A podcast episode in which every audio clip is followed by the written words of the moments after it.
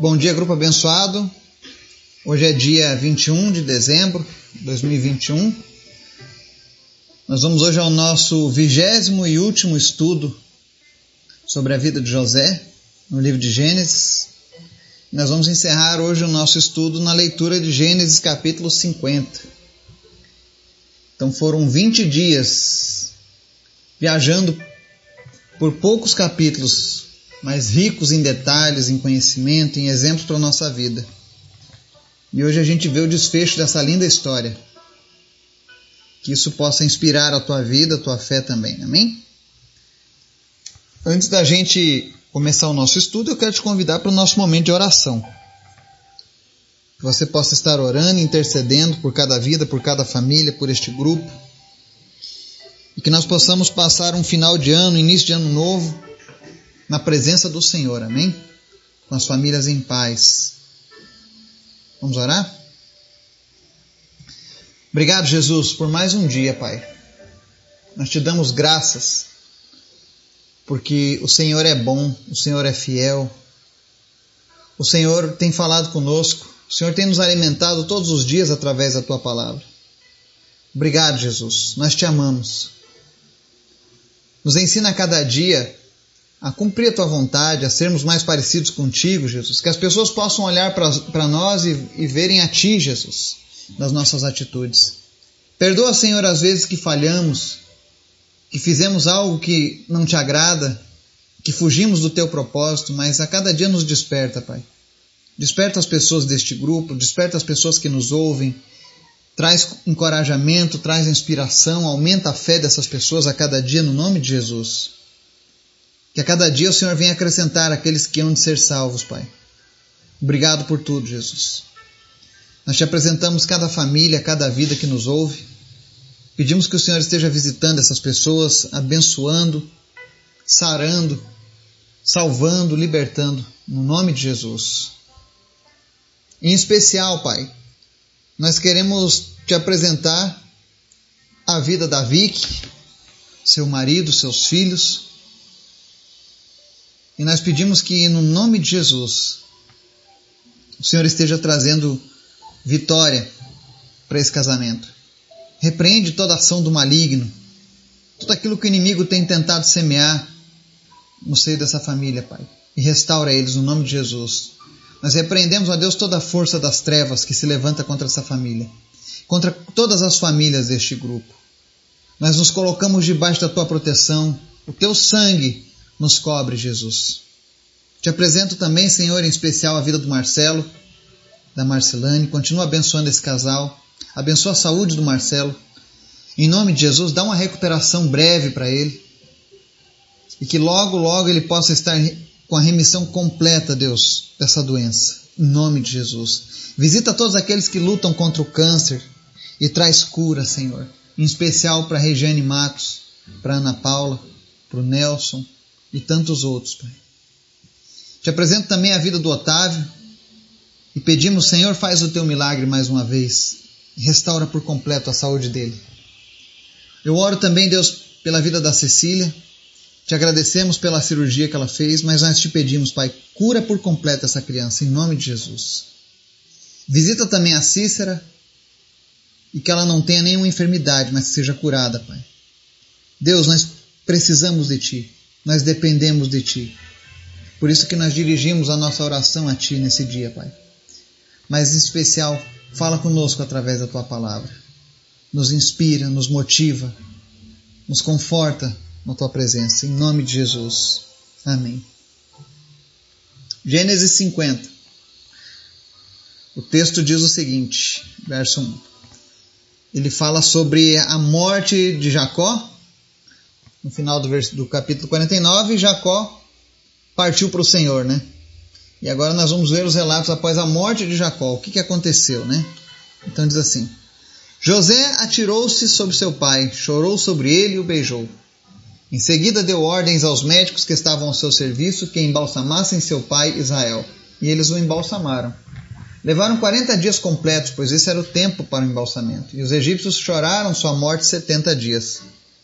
Passados os dias de luto, José disse à corte do faraó: Se posso contar com a bondade de vocês, falem com Faraó em meu favor.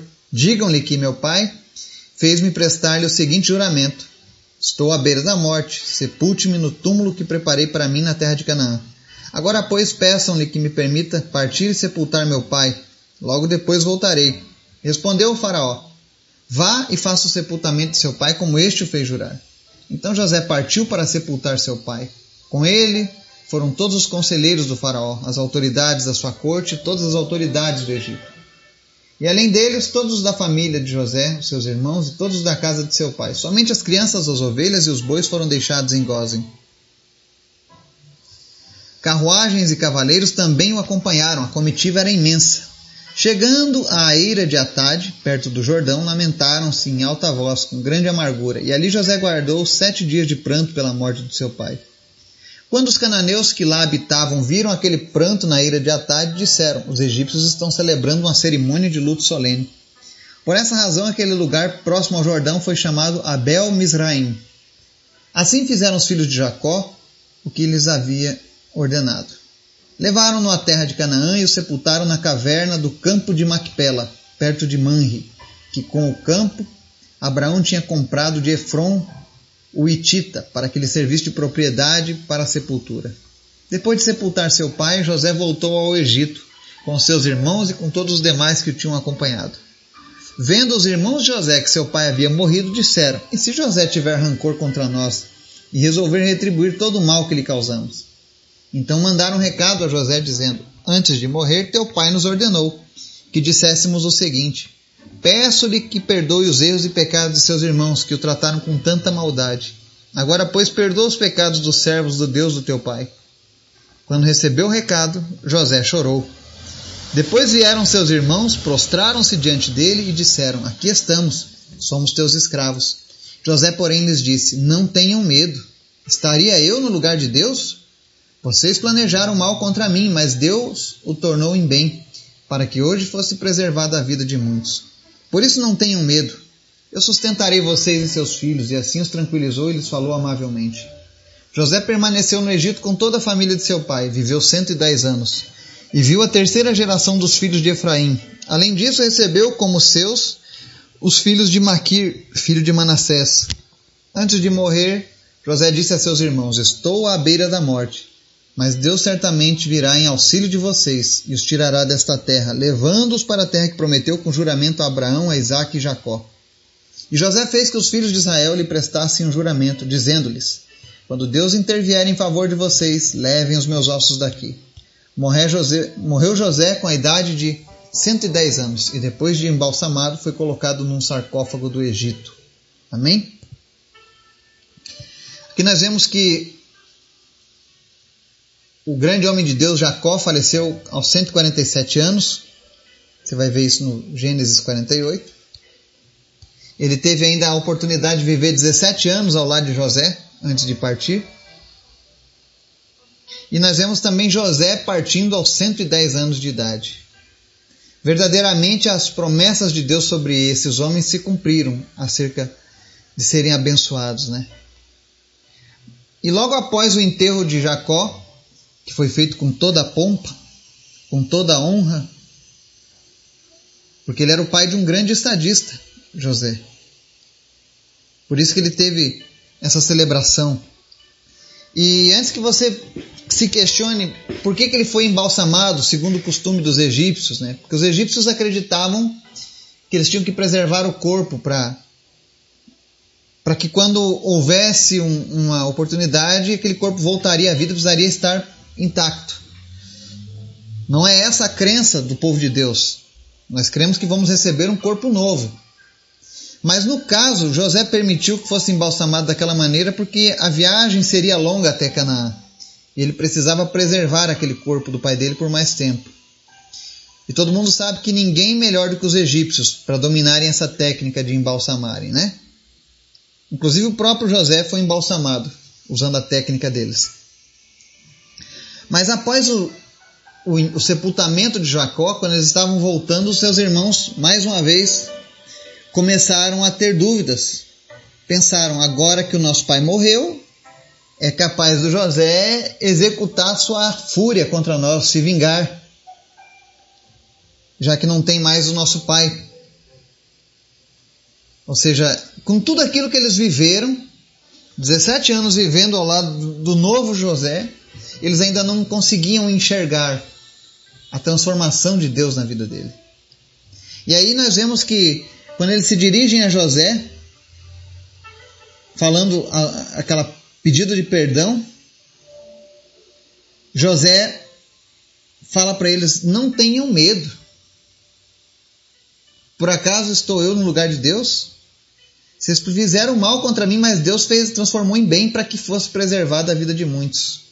Não tenham medo, eu sustentarei vocês e seus filhos. E falou isso de maneira amável.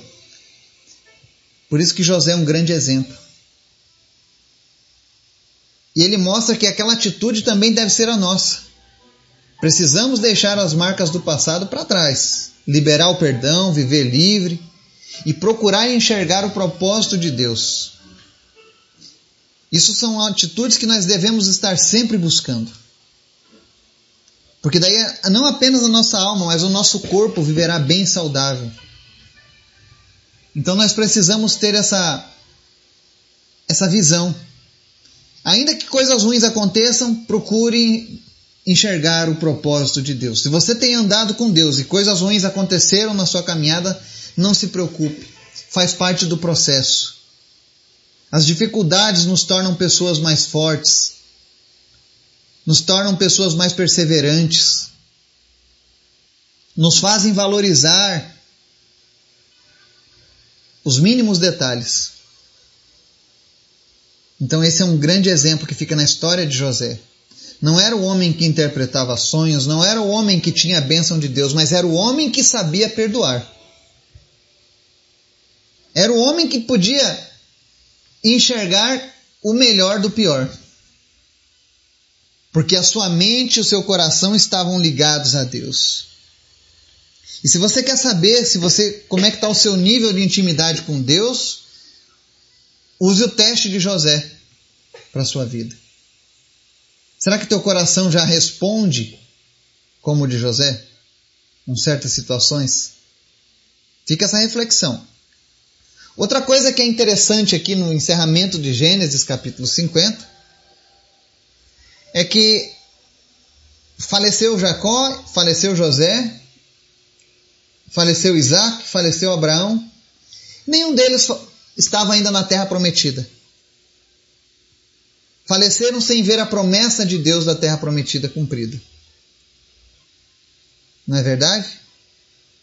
Mas o que nós aprendemos com esses heróis da fé é que a fé deles e a certeza do cumprimento dessa, dessa palavra permanecia inabalável. Eles tinham total certeza de que aquilo que Deus prometeu para o seu povo se cumpriria. E a fé, na verdade, é isso. Fé é a certeza das coisas que não se veem. A maior definição da fé, segundo a Bíblia, é isso: é trazer à existência algo que ainda não existe. É acreditar fielmente em algo que ainda não aconteceu. José sabia, assim como Jacó, assim como Isaac, como Abraão, sabia que isso iria se cumprir. E você pode ver que José ordena para os seus irmãos, lá no verso 25: Quando Deus intervier em favor de vocês, levem os meus ossos daqui. Ele sabia que Deus viria em favor daquele povo e tiraria eles do Egito para a terra prometida. E sabe, uma coisa que a gente aprende nesse capítulo aqui de, de Gênesis é assim, é a seguinte frase: não é porque não aconteceu ainda que algo não se cumprirá. Isso acontece no dilúvio, enquanto eles falavam que Noé falava vai cair um dilúvio. Povo, ah, nunca choveu, nunca vai chover. Não, não funciona assim. Aquilo que Deus prometeu, ele vai cumprir. Deus prometeu uma terra prometida aos judeus. Ele não disse quando, mas ele disse que seria. E todos os patriarcas partiram confiantes nessa promessa e mantiveram essa promessa como uma chama acesa para os seus descendentes. Olha o que diz José no verso 24: Estou à beira da morte, mas Deus certamente virá em auxílio de vocês e os tirará desta terra levando-os para a terra que prometeu com juramento a Abraão, a Isaac e a Jacó. Deus certamente virá em auxílio de vocês. E é interessante que nós podemos traçar um paralelo com, com o livro de Apocalipse. O primeiro livro da Bíblia, Gênesis, e o último da, da, da Bíblia, Apocalipse, encerram com a mesma promessa. A promessa de que Deus visitaria o seu povo, trazendo um livramento, levando eles a um local prometido, a uma terra prometida. No caso dos, dos hebreus, a terra prometida era a terra de Canaã. E no nosso caso, é os céus, é um novo céu, é uma nova terra. Mas a promessa de Deus continua valendo. Deus cumpriu a sua promessa lá no passado. Não houve nenhuma promessa feita por Deus que não tivesse sido cumprida. É por isso que nós temos a certeza de que muito em breve o nosso Senhor virá e nos resgatará, nos levará para morar junto com Ele na eternidade. Foi Ele quem prometeu e Ele venceu a morte para provar que o que Ele estava falando é verdade. Então a gente encerra o nosso estudo da vida de José com essa leitura de, Gênesis, tendo a certeza de que fiel é aquele que prometeu. E não se preocupe, se alguma promessa de Deus ainda não se cumpriu na sua vida, não desista. Não é porque não aconteceu ainda que essa coisa não vai acontecer. O futuro pertence a Deus e se ele prometeu, ele é fiel para cumprir. A promessa de José se cumpriu. Anos depois, o povo de Israel deixa o Egito para ir morar na terra prometida e levam os ossos de José. E todas as promessas se cumpriram. E não vai ser diferente na minha e na sua vida. Que a gente continue fiel a nosso Deus, firme nas suas promessas, porque fiel é aquele que prometeu. Amém? Que Deus nos abençoe, no nome de Jesus. Amém.